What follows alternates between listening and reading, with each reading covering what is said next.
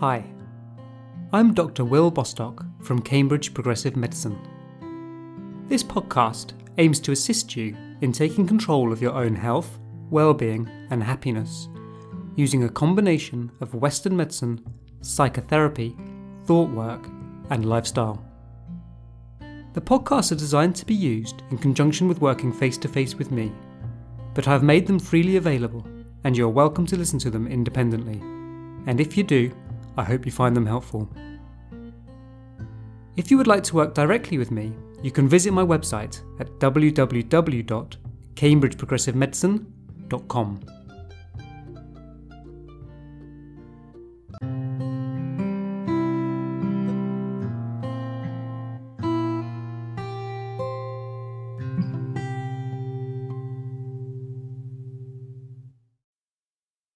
Poor sleep is a sure sign, a common early warning, that we have lost balance in our lives. It is also a key area that can be responsible for lack of balance. It is a vicious circle. If we don't sleep well, we will feel anxious and bad, but feeling anxious and bad can stop us from sleeping. Even if you don't feel that sleep is an issue for you, I would still recommend having a think about your sleeping habits, as invariably all of us have room for improvement across many aspects of our lives. Even if you don't sleep badly, it is possible that you might be able to sleep better. Sufficient good quality sleep is essential for good well-being. And if we don't get adequate sleep, we will struggle to be well. Sleep is not just being unconscious, it is an active process. It is during sleep that we lay down our memories, tidy up our minds, and prepare for the next day. It is during sleep that our bodies restore equilibrium, heal, and repair. If we miss out on this active process, our bodies and minds will not run as they should. I like to compare this to servicing a car. If you fail to properly clean and service your car, over time it will start to run rough, and eventually break down altogether. Because of this, poor sleep does not just make us feel tired and sleepy, it has knock on effects throughout many aspects of our lives. It can lead to poor concentration and poor motivation. It can impair our immune systems and make us more susceptible to infections, illnesses, or bad skin. It interferes with our hormone levels and balance. One example of this is with the hormones leptin and ghrelin. Ghrelin is a hunger hormone, and high levels increase our appetite and make us eat more, whilst leptin is the opposite. It is a satiety hormone and increasing levels make us feel full and reduce our appetite. We know that during good quality sleep, leptin levels increase and ghrelin levels fall. With sleep deprivation, the opposite happens. This means that if we don't sleep well, we will constantly feel hungry and crave high energy foods. If we are not sleeping properly, we are at risk of becoming overweight, and it is extremely difficult to lose weight without good quality sleep. This is just one example, and there are thousands of other processes and systems that can be affected by poor sleep. For this reason, when we start to think about restoring balance in our lives, sleep is always a good place to start. If you are not sleeping well, you will struggle to feel well, regardless of what you do while you're awake. Like everything in life, there is a spectrum of sleep difficulties. Thinking about sleep is not just for insomniacs. All of us stand to benefit from improving our sleep. Sometimes people tell me they have no problem with sleep. They get a solid 8 hours a night, but are still feeling tired and unwell. Or they have the opposite problem of too much sleep. They are sleeping all the time. In this situation, I suspect that there is still a problem with sleep. It is likely that these people are getting poor quality sleep we need to think about both sleep quality as well as quantity. In recognizing the importance of sleep, we must be careful that we don't create more anxiety around it. Anxiety and sleep are not friends. There is a danger that in learning about the huge benefits of sleep and the potential harms of not sleeping, we will create stress around sleep that in turn stops us from getting to sleep. When it comes to sleep, the vicious circles are everywhere. This is why I've taken so long to give any practical advice in this series. Remember, positive change must always start with our thoughts. If we are going to start making improvement in our lives, we need to manage our minds. When learning about sleep and any other lifestyle advice, we need to practice seeing it as a positive step, as information that empowers us and gives us hope, rather than a damning judgment highlighting our past and possible future failings. These thoughts are just thoughts, and we can learn to change them and choose helpful ones. If sleep anxiety is a problem for you, I want you to practice your thought ladder. If you are lying awake thinking, I've tried all of Dr. Bostock's advice and I'm still not sleeping, nothing is ever going to work. I'm never going to get better. Try thinking instead, I've had this problem for years. It's not going to get better overnight. Or, it is better to be doing something than nothing. Try to work your way up to a target thought of something like, I'm going to get my sleep sorted and I'm going to be okay. A helpful step on this ladder for me in the dead of night is even if I don't fall asleep at all, if I just lie here peacefully, my body will be getting some rest. I'll get through tomorrow, and then I get another chance tomorrow night. If you don't have a clue what I'm talking about, you should go back and listen to episode 11. Despite these vicious circles, it is possible for us to have some influence on the quality of our sleep. There are practical things that we can do to promote healthy sleep. We call this sleep hygiene. I am not going to go through all of the advice in detail here, but instead I'm going to give a rough overview and highlight some key factors. First off, how much sleep do we need? Well, that's different from person to person. But in general, studies have shown that humans need between 7 and 9 hours a night. If you are regularly getting less than 7 hours, it is likely that you are not getting enough.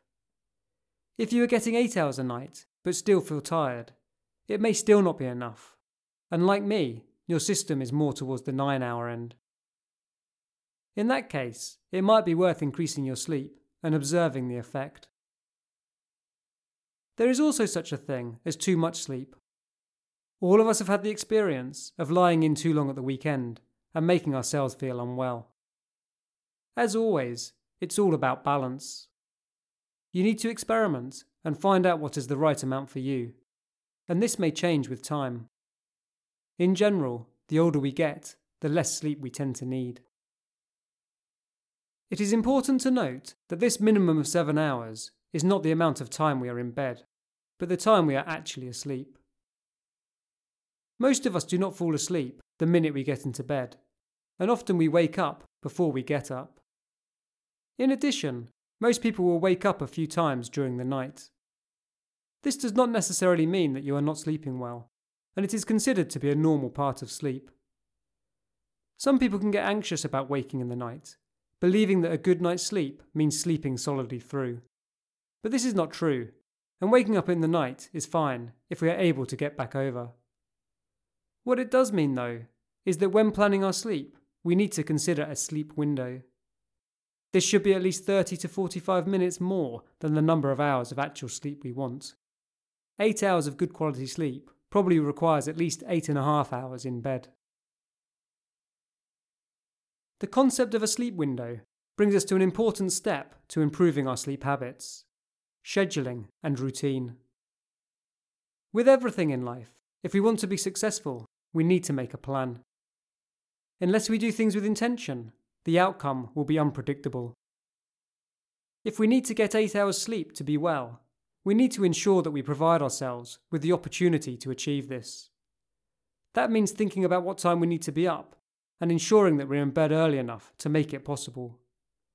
If we have to catch a train at 7, we need to go to bed before 10. This may seem pretty obvious and is hardly earth shattering news, but the key here is priorities. For many of us, the reason we don't get as much sleep as we should is because we are busy. Often people work late, have long commutes and early starts. Sometimes there just aren't enough hours in the day. Sleep is often pretty low down in our list of priorities. It is one of the first things we sacrifice when our schedules start to fill up. We might sacrifice a few hours of sleep for the sake of fitting in work commitments, the gym, socialising, or just time to unwind. Now, I'm not saying we should never do this, and of course, life is busy. But we need to be mindful of it. Humans are creatures of habit, and if we start to regularly sacrifice sleep for other aspects of our lives, this can have far reaching consequences. Because of how crucial sleep is to our well being, it is worth thinking carefully if you have prioritised it correctly. There is a big risk of a false economy when it comes to sleep, and it may be that spending an extra hour checking emails when you could be sleeping comes at a higher price than you think. I would recommend making sleep one of your top priorities, as you may find it increases your efficiency and productivity throughout multiple aspects of your life. If you have an iPhone, it has a bedtime feature, where you can set the time you need to get up and your required sleep window. It will then warn you when it's time for you to get into bed. Before my iPhone died, I used to use it all the time, and I found it really helpful. The other side to the sleep window is the concept of routine.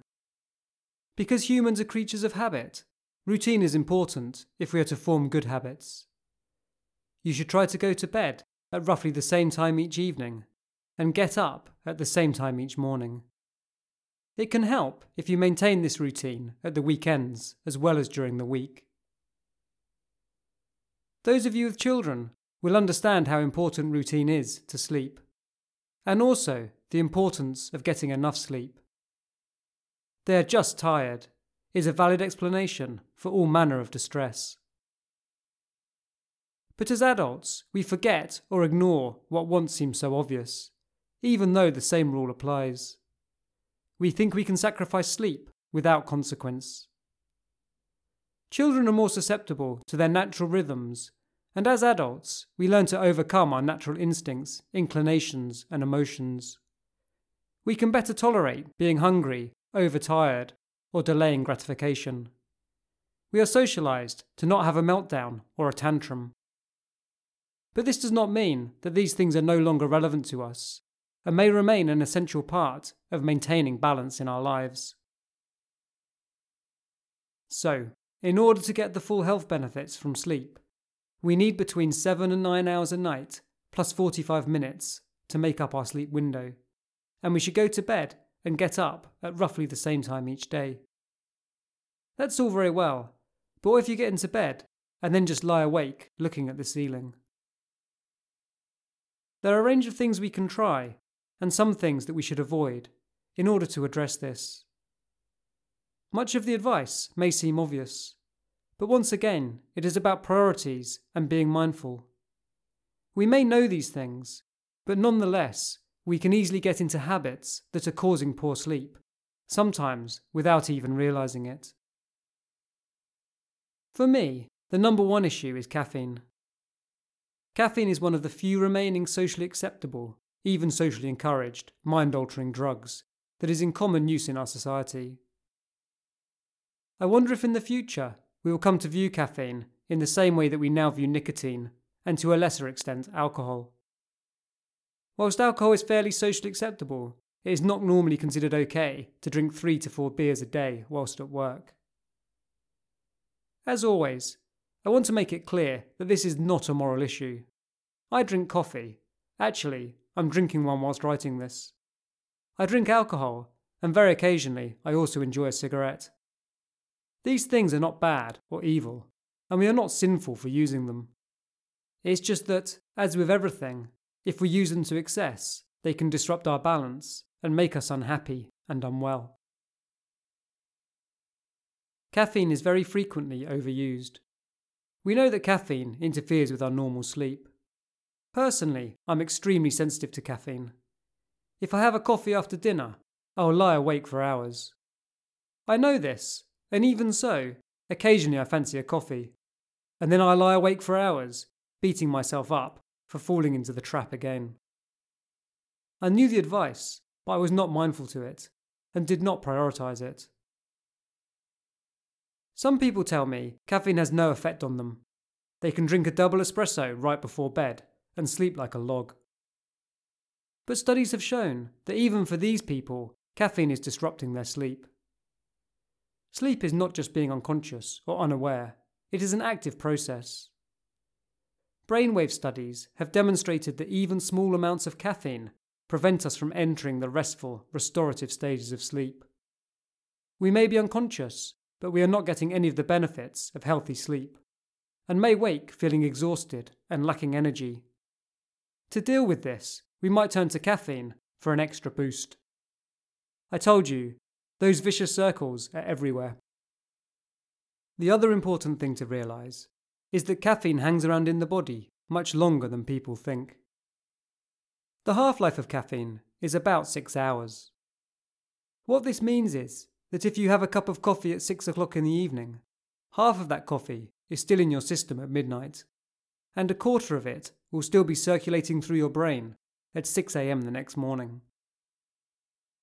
There is also caffeine in tea, green tea, and even in decaffeinated tea and coffee, although in smaller quantities. In addition to this, caffeine is also a strong diuretic. It makes you pee. If getting up in the night to go to the toilet is contributing to your sleep disturbance, caffeine will be making this worse. Because of its long half life, my recommendation is to avoid caffeine altogether after midday, and as an absolute maximum after 2 pm. And I would recommend limiting it to two cups of tea or coffee a day. It is very easy to get a slow creep, to gradually build up the amount of caffeine we're drinking, and sometimes without even realizing it. If we take time to count, often we find we are drinking far more than we thought. This certainly happens to me, and I have to frequently take stock and consciously reduce it. Now, if you are currently drinking 5 to 6 cups of tea or coffee a day, I wouldn't recommend just going cold turkey. If you do, you are likely to suffer from withdrawal symptoms, such as headaches, which are not going to help you to feel well or to sleep better. Instead, I would recommend weaning slowly over a few weeks. Start by cutting the last cup of the day and work your way backwards. You could try alternating with decaffeinated tea and coffee or fruit teas. Be careful because some of these will have caffeine, so read the labels. Part of the habit is having the hot drink, and it will be easier to cut down if you substitute with something else. The next thing we should try to avoid is alcohol. Many of us use alcohol to unwind or de stress in the evenings. But brainwave studies have demonstrated that alcohol has a similar effect on our quality of sleep as caffeine.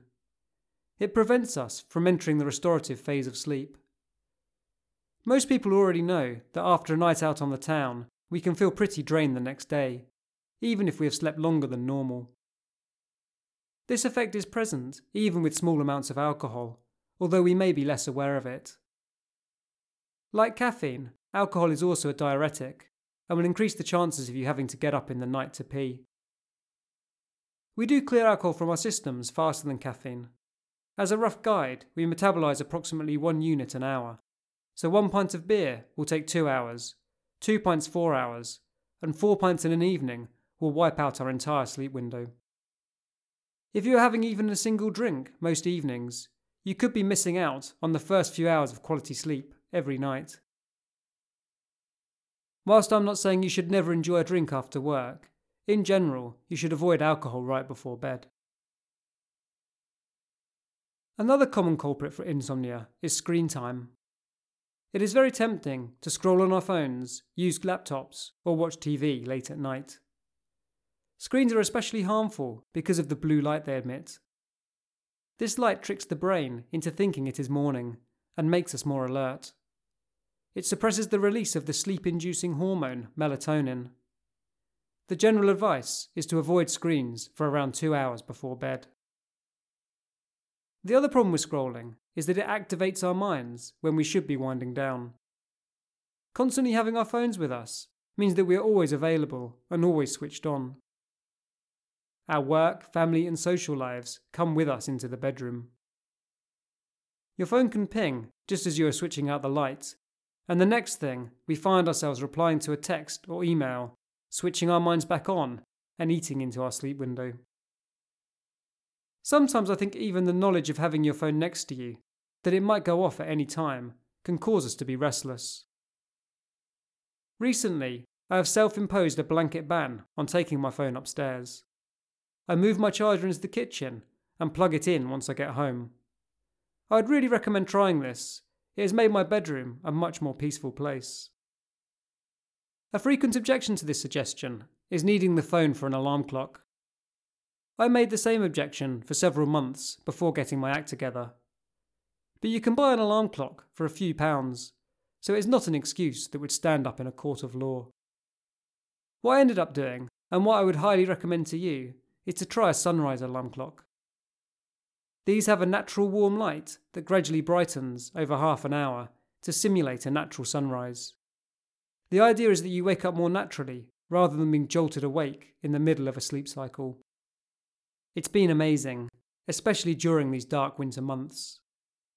When my alarm used to jerk me awake into pitch darkness, it felt like if I got out of bed, I would actually die. It was a horrible way to start the day.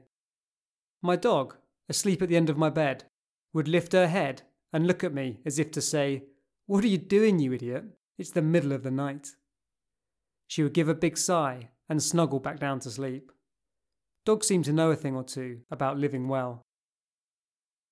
With the sunrise alarm, I wake up much more naturally and feel ready for the day ahead.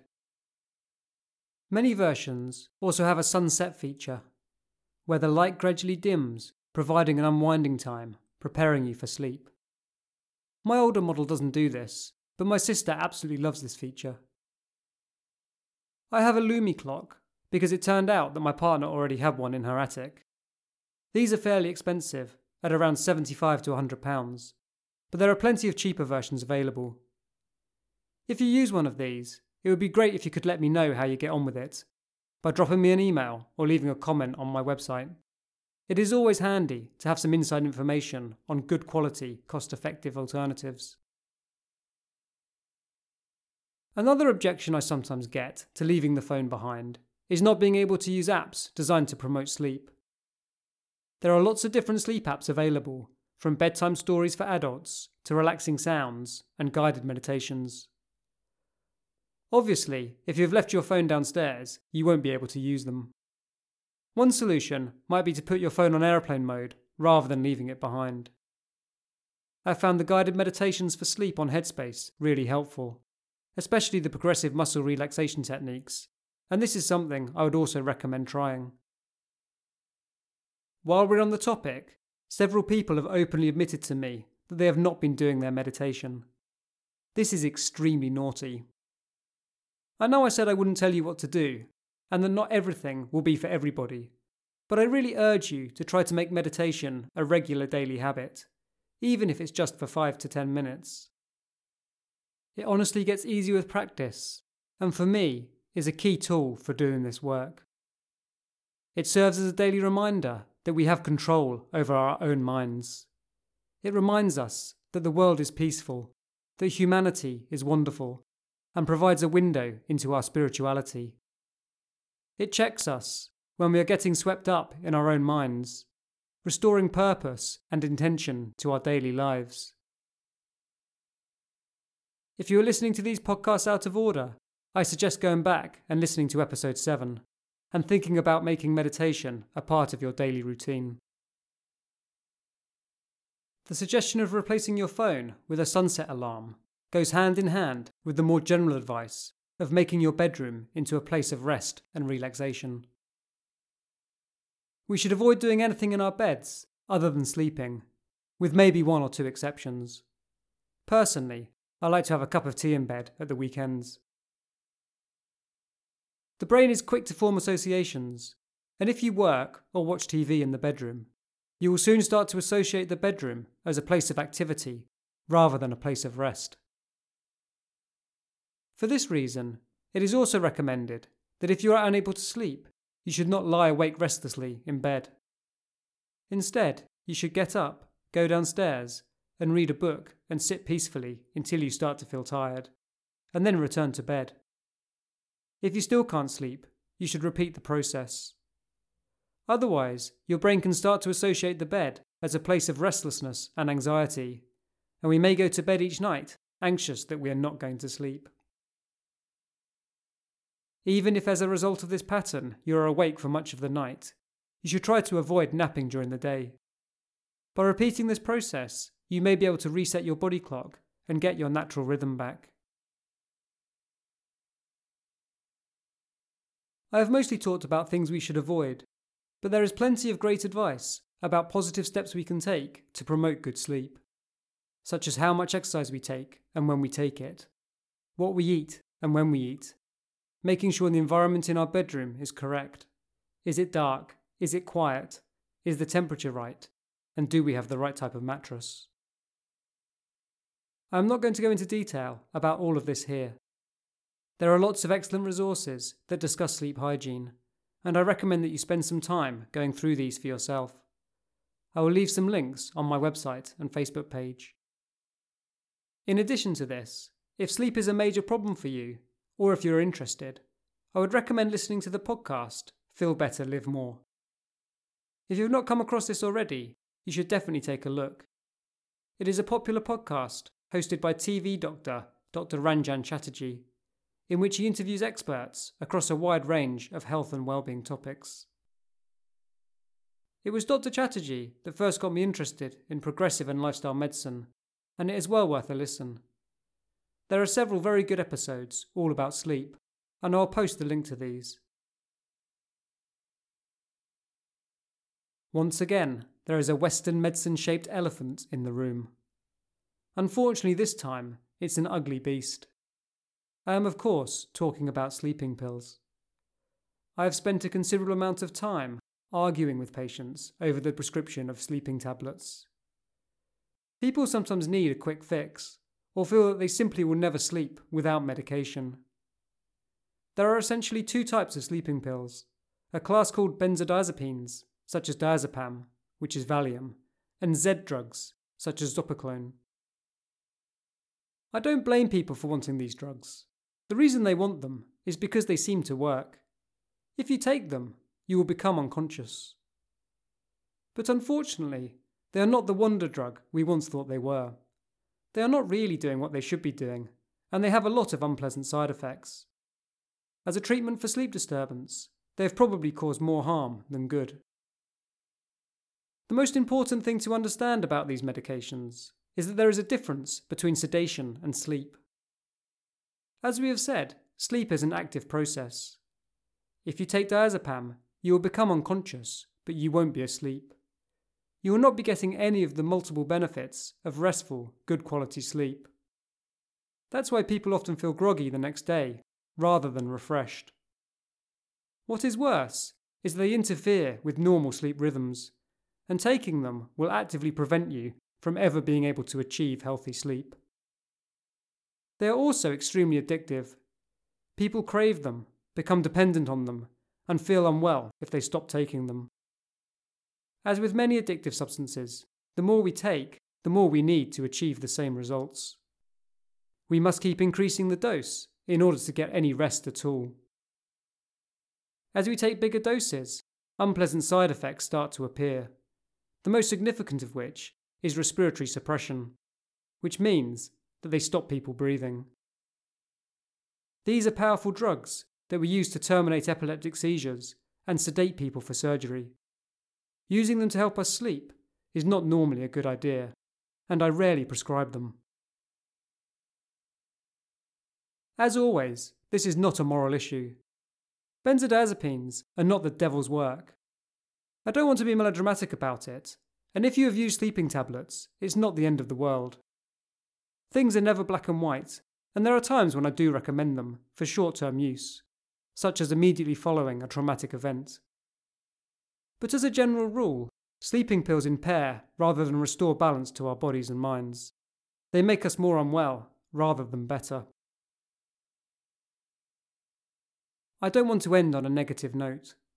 Sleeping pills might not be the answer, but this does not mean there is no hope. You have a lot of homework this week. If you are not doing so already, Number one is to start doing some regular meditation. Number two is to be mindful of your sleep, both quantity and quality. Do you have an adequate sleep window, sleep environment, and routine? Are you prioritizing sleep? To help with this, you might want to take a more detailed look at some of the excellent resources out there about sleep, and to have a listen to Feel Better, Live More. I know that's a lot, but last week all you had to do was look at pictures of baby animals. So go get on with it, and I will see you here next time.